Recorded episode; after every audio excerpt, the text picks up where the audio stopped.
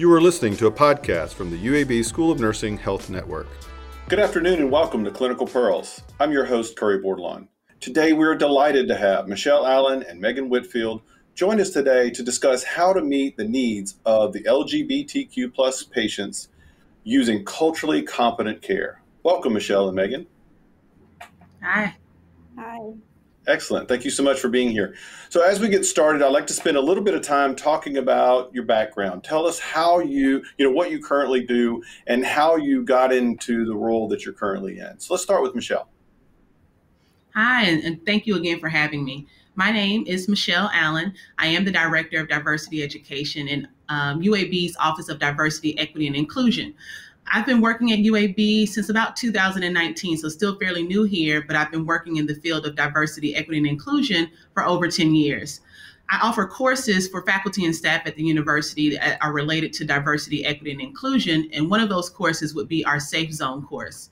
It focuses on fostering a welcoming and inclusive environment for all individuals, but particularly LGBTQ members of the community, as well as terminology. And then lastly, working on strategies to be aware of what harassment and discrimination looks like for this community so that we can prevent it. Excellent. Thank you so much. Megan, can you tell us a little bit about your background and what got you into this, uh, your current field? Sure. Um, so I'm Megan Whitfield. I'm a nurse practitioner at Student Health at UAB. Um, I have been in primary care with UAB since around 2013.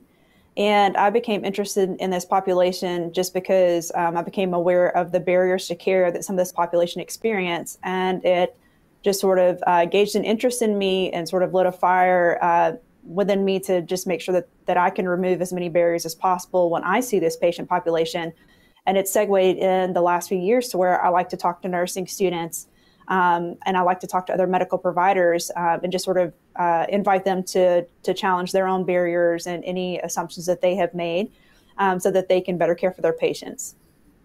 Excellent. Thank you so much. Thank you both for being here. So let's let's talk about some more specifics about the population and also uh, how you can uh, overcome barriers and obstacles, but also how you get people empowered into embracing a very diverse uh, group of patients and how you care for patients. So let's talk about, a little bit about the unique needs of the population. Let's talk about some of the very unique needs of the LGBTQ plus uh, community. So uh, Michelle, can you start for us?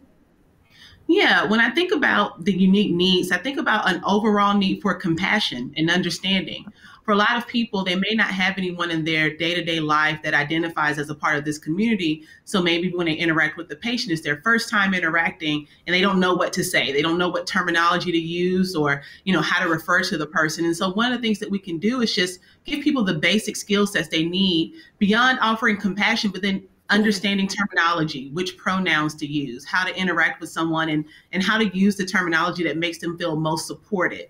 Because I think again, the the gap that we're seeing there is a general compassion and understanding for how to interact with this community in a way that makes them feel affirmed, um, seen, and valued, and then subsequently allow them to get the care that they need. Do you find a lot of the people that you interact with are often challenged by some of the nomenclature, but also uh, do you find that most people want to approach uh, unique communities or communities such as the LGBTQ plus community? They want to approach them effectively and uh, you know, very empathetically. However, they're not quite sure what language to use. Do you often find learners that are struggling with that? Absolutely. I think the terminology is so expansive and is always changing. And so I think there are a lot of people that are just flat out intimidated by, you know, the terminology that exists. But one of the things that, you know, if I could emphasize to just offer people grace and some passion, some compassion for themselves is that when interacting with a patient or anyone, one of the main, thing, main things that you can do is ask them, how should I refer to you? What terminology should I use? So in our Safe Zone course, we go over a list of terminology, but one of the main things that I emphasize is to mirror the language that people use for themselves. And that way, it removes you from having to be a content expert and just allow you to have a moment by moment, interaction by interaction connection with the people that you're serving. And then use that that language to then go into furthering your knowledge and thinking about how do others who identify in the same way what nomenclature do they use for themselves but the main thing is just to mirror the language that people are using for themselves in that interaction to make them feel affirmed and seen. And I do think most people want to, in general, demonstrate the skills that they need to foster a welcoming, inclusive environment, even if it is counter to some of their upbringing or their moral or or religious values. People in general, from my experience, are open and welcoming and want to do what they can. And you bring up some very good points when it comes to uh, talking about potential barriers and obstacles. And I'll, I want us to spend a little bit of time uh, talking about that in just a minute. But I want to hear from Megan uh, next. Talk about some unique, um, unique uh, issues or opportunities that needs that you might find in your population when, uh, or your specific focus area whenever you're uh, talking about the LGBTQ plus community. Sure. Um, well, for my specific population. Um, which which is a kind of niched population because I work with um, the age group that I do with student health. Um, but I find that a lot of people come into um, into the visits to see me, and they may not know the words that they want to use specifically to describe themselves. So we just I, we acknowledge that, and then we just uh, start start from that point.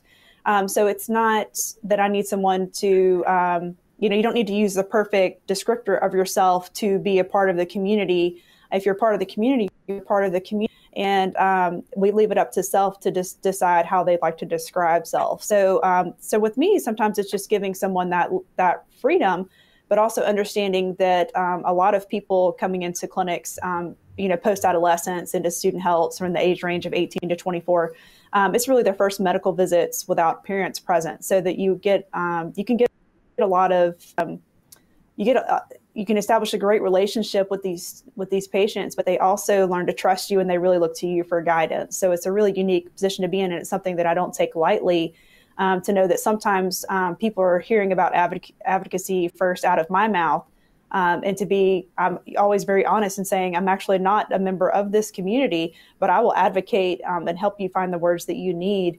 Um, we, we will absolutely do that. So i would say that's probably my unique unique situation and that's such a valuable uh, piece of information. It's also a valuable perspective because the adolescent community and those uh, young adult community, uh, like you say, is a lot of times the first uh, opportunity to have uh, a visit with a healthcare provider outside of having parents there with them. So building that trust sets up a long-term success for them to be able to talk about important health issues uh, health and mental wellness and so forth. So that's that's a very important topic. Can you talk a little bit about your population, Megan? Whenever you know, whenever you're whenever you're caring for your population, have others that you're helping train to care for that population. Talk about some of the unique, uh, the barriers and obstacles that you encounter and how you address those. Sure. Um, so I think it goes back to sort of what Michelle was saying. We're still really intimidated by the the verbiage or the um, the acronyms or nomenclature. Um, and it really just needs to boil down to you're just trying to take the best care of this person that you can. And that's, I find that most of um, the nurse practitioner students that I have, or um, even other, you know, when I'm giving lectures, that people do want to understand how to communicate with their patients best.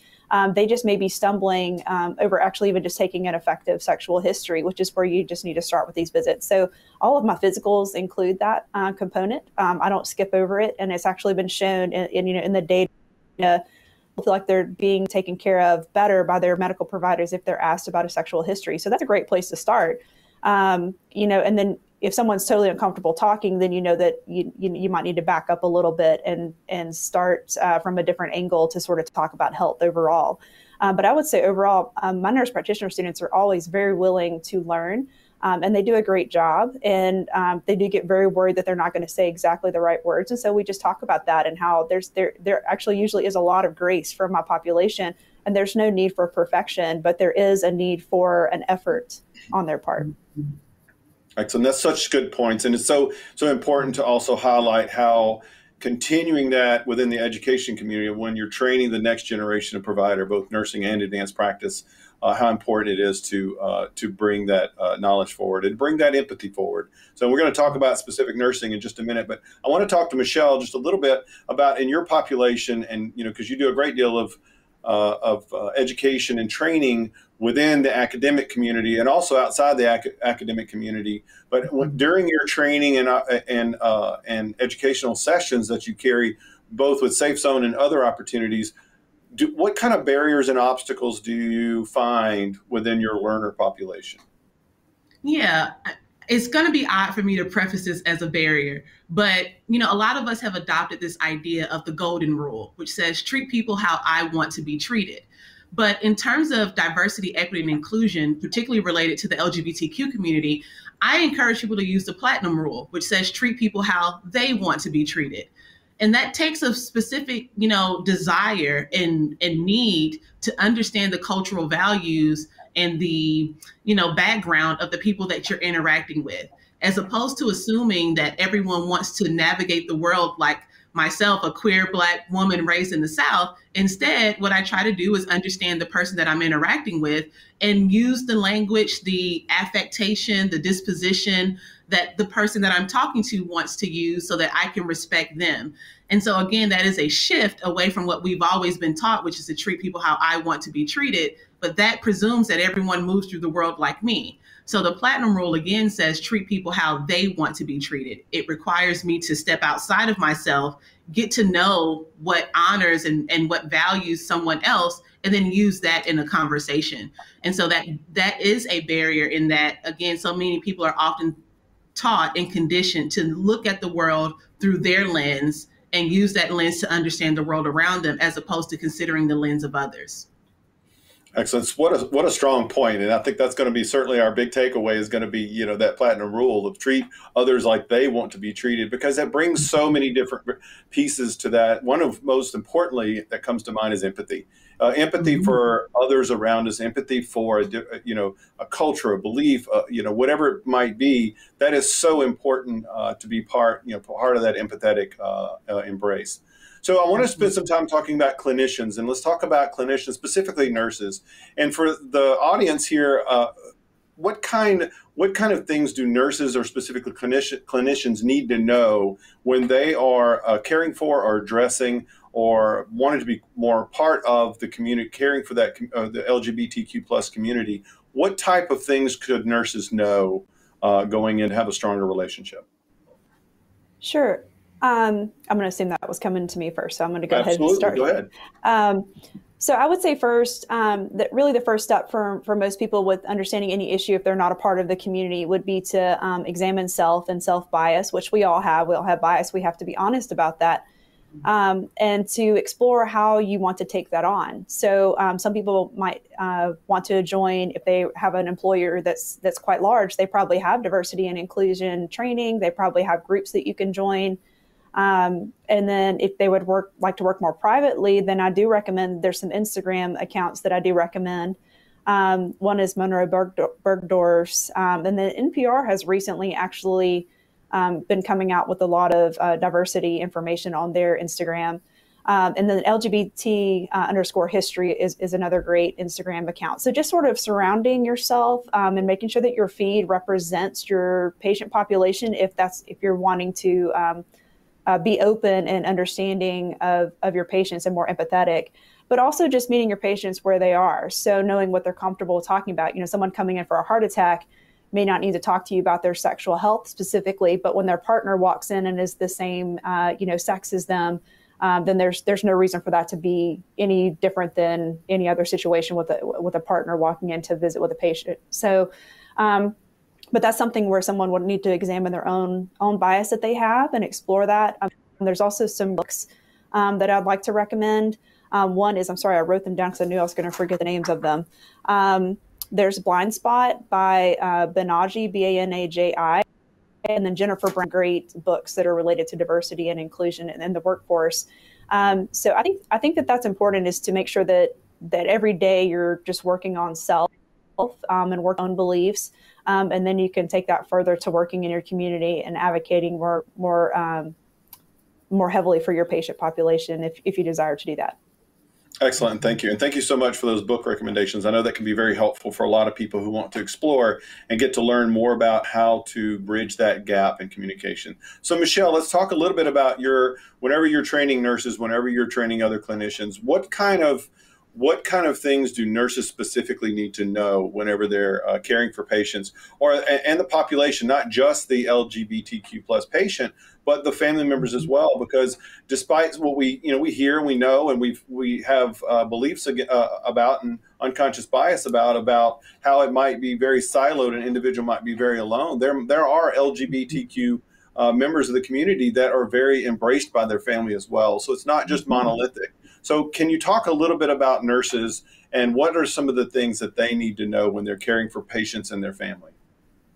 Yeah, I think to build on what Megan shared, there is a need to become a lifelong learner right? To continue to learn and unlearn things about ourselves and the people that we're interacting with.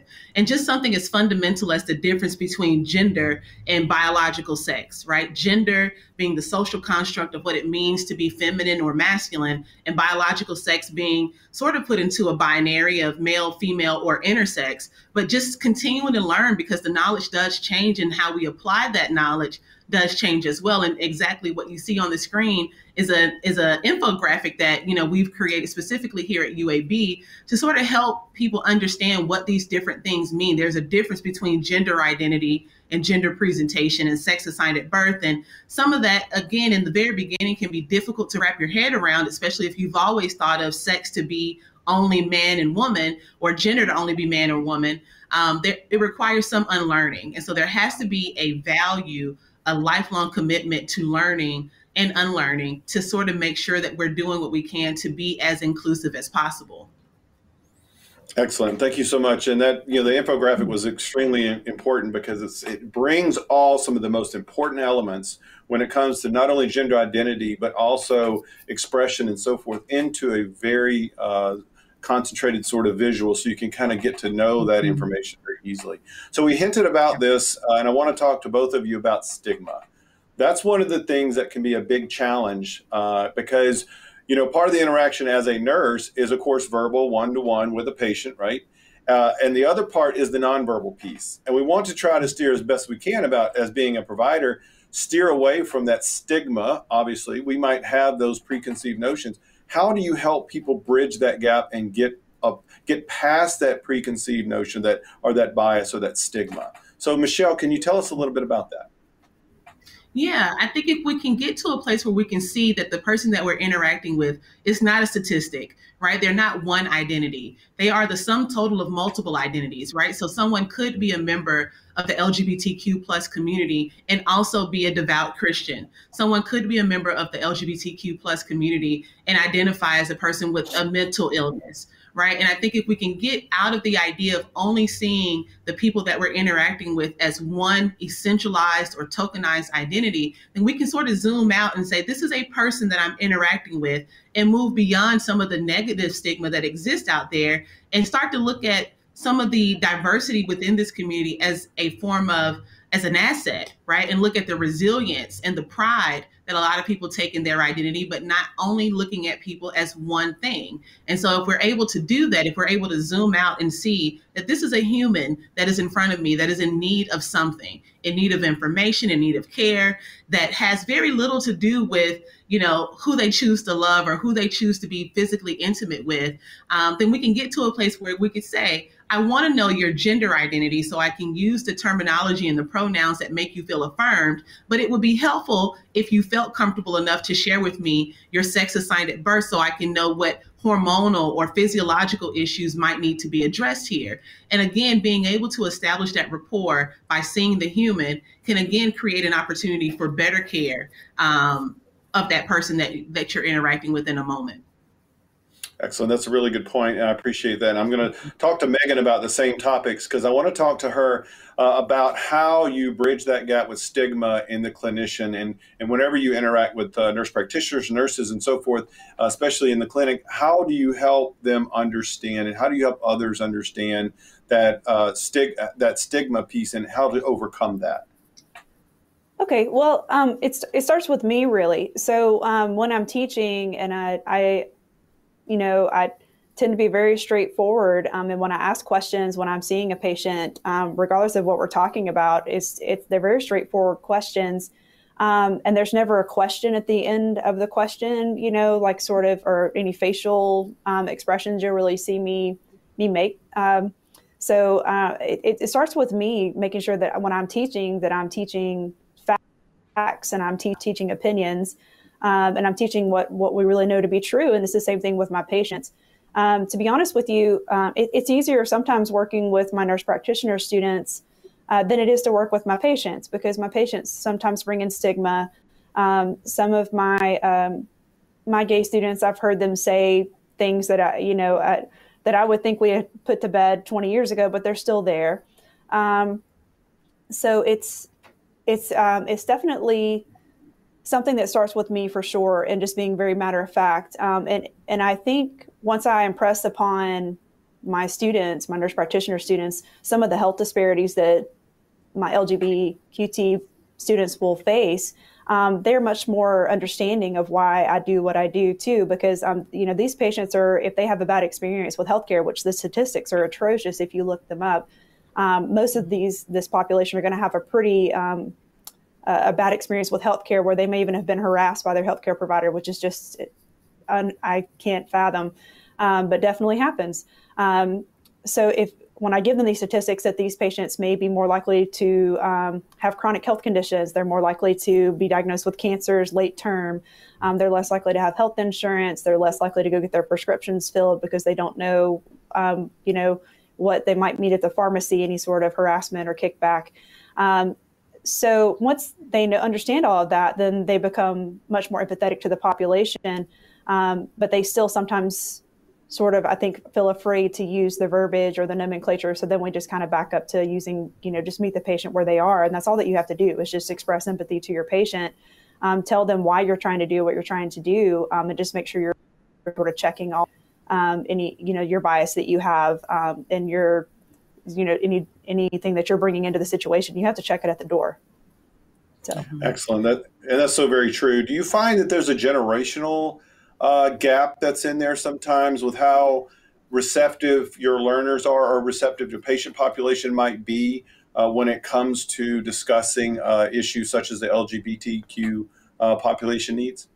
Yes, absolutely. Um, I don't want to be ageist at all, but I do think that um, the younger population do have more access to social media, and they are seeing this, and it, it, does make a difference what we're seeing and what we're exposing ourselves to every day. And so, if we're exposing ourselves to other people that are trying to teach us, and we're trying to learn from them, then we make a lot more progress. And I find that it usually is the established um, providers, um, APPs or, or physicians or whomever, that I usually have to break a break down a little bit more barriers with. Um, specifically, um, some of my men that have sex with men, they're their own HIV prevention medications, and you know I'll hear the patients actually say this, and then sometimes the providers will say, "Well, I don't want to help them with that and start them on a medication for HIV prevention measures because I don't want to give them, you know, just let them be able to go have sex with whoever they want."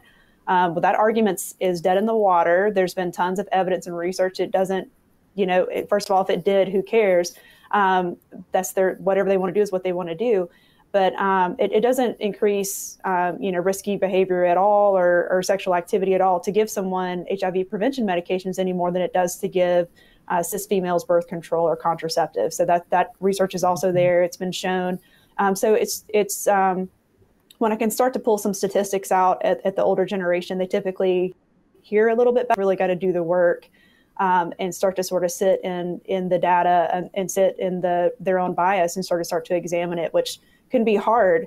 Um, but it's it's something I would all you know always be willing to talk to anybody about at any point in time and encourage them on their journey for sure. Yeah, this is so very important. So before, beg your pardon. Yes, please go ahead, Michelle. No, no, I wanted to add on to something that Megan talked about that I hadn't considered and I didn't articulate, but it's such a brilliant point. You know, there's a lot of research that shows that folks with minority or marginalized identities are more attuned to the nonverbal communication um, that happens in these interactions than folks with more dominant identities because they would know in a very unique way what it feels like to be othered in a space.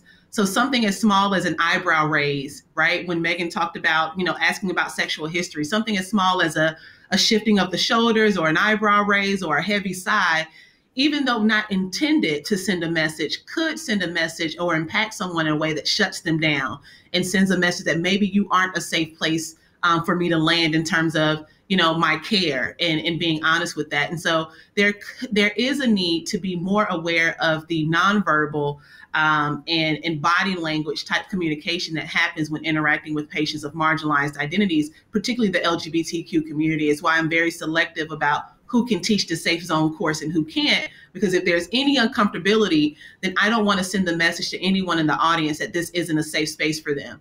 And so there's a lot of intentional training that we do to make sure that we can uh, work through that with anyone that is entering this field of endeavor. Excellent. That's that's a really good point as well. And so as we as we move in, I want to spend a little time talking about resources before we end today. So I want to talk about resources that are available not only for nurses but also for the community. But before I do that, I want to answer a question. I want to pr- uh, propose a question for my audience, and our audience wants to know about pronouns.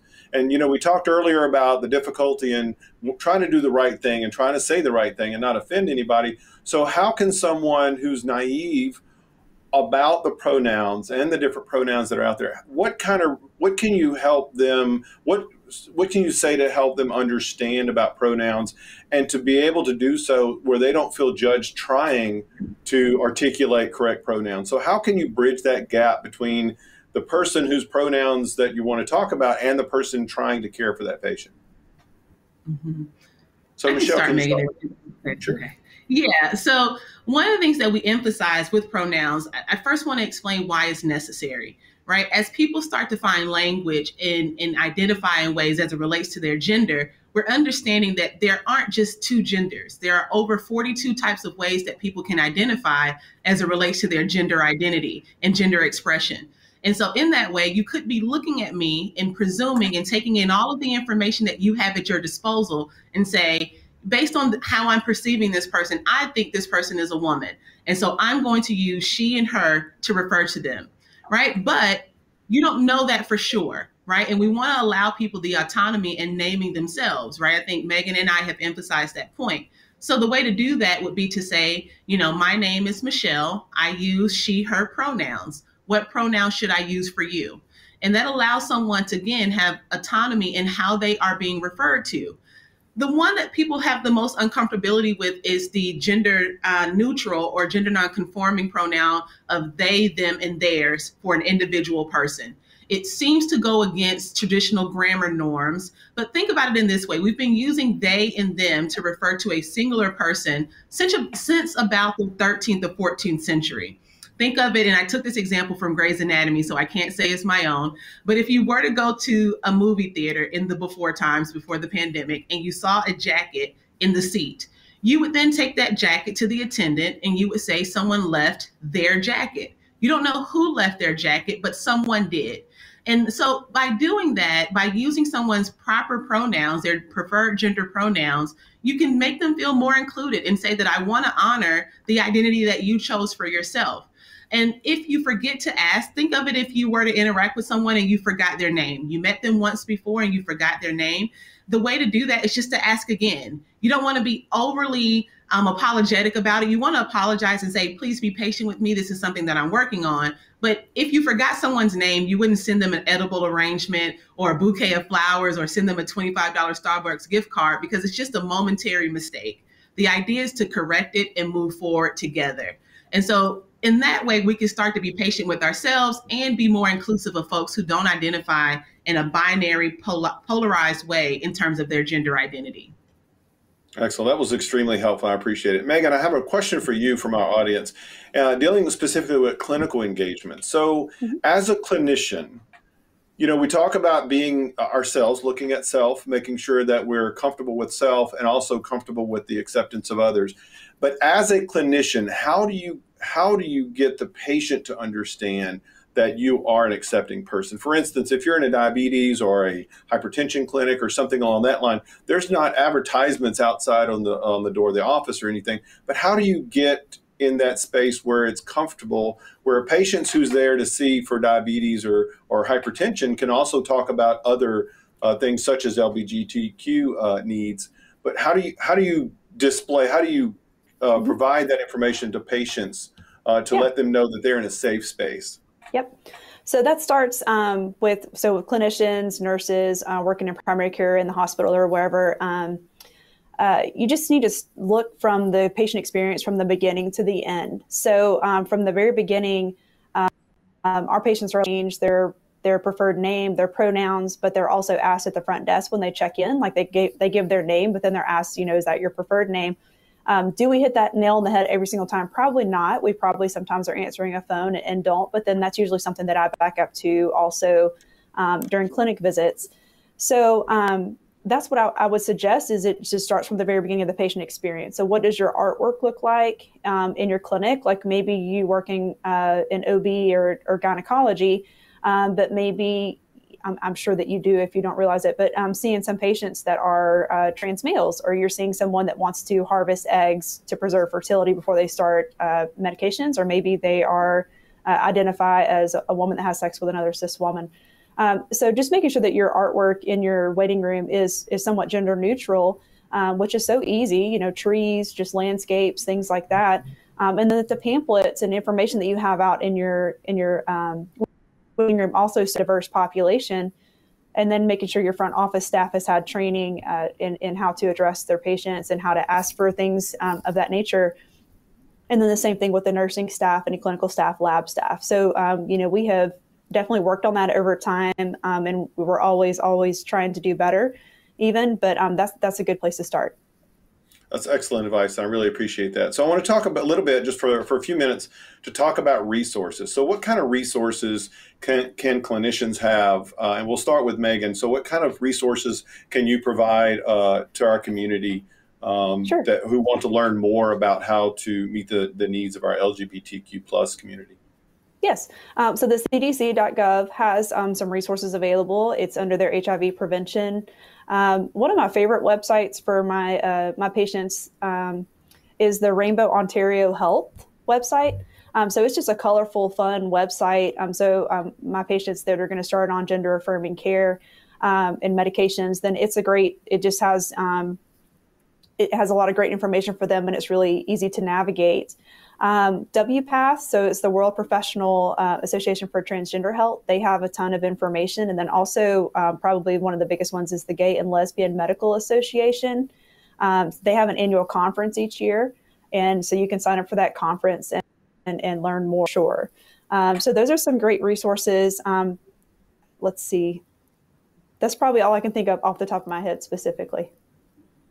Excellent. This is very helpful. A lot of great re- resources, and I really appreciate it. Michelle, in your population, what are a couple of resources that you uh, have for those interested to learn more how to uh, provide competent, uh, you know, culturally competent care?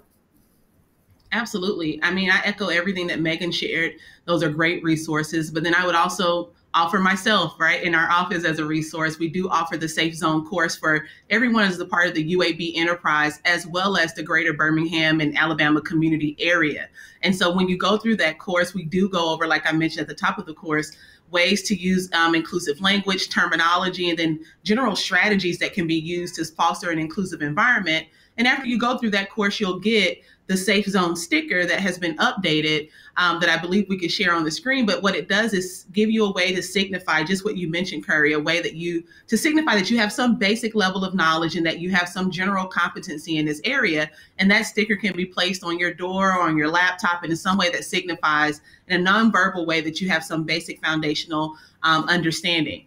Outside of formal ways to learn in like a classroom environment, I would recommend you know, looking at television shows. I know ironic, you know, that doesn't usually fall into a way of expanding knowledge, but there are so many great series and documentaries that are out right now. A series on FX called Pose that you know gives a lot of insight as to what this community looked like from the early 80s and 90s up until now. Again, it's that's available on FX, and then there's a documentary on uh, Netflix called Disclosure that was produced um, by Laverne Cox, who is a very well known figure in this community. And so, again, it gives you some general understanding so that when you do interact with someone um, from this particular community, LGBTQ plus community, you have some foundational knowledge of what it's like to move through the world with this particular identity. And therefore, you can be a little bit more inclusive and welcoming in your advocacy and support.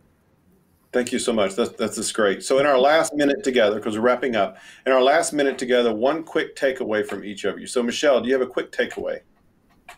Yeah, I, I think it'll be to just sort of reiterate what I mentioned with the platinum rule. Remember to treat others how they want to be treated. And that does require a little bit more time and a little bit more effort, but it does do so much to affirm the identities of people that we share space with. It moves us outside of seeing the world only through our lens and look at using empathy uh, to understand the viewpoint, the values, uh, the support needed to support people around us um, that have identities that are different than our own.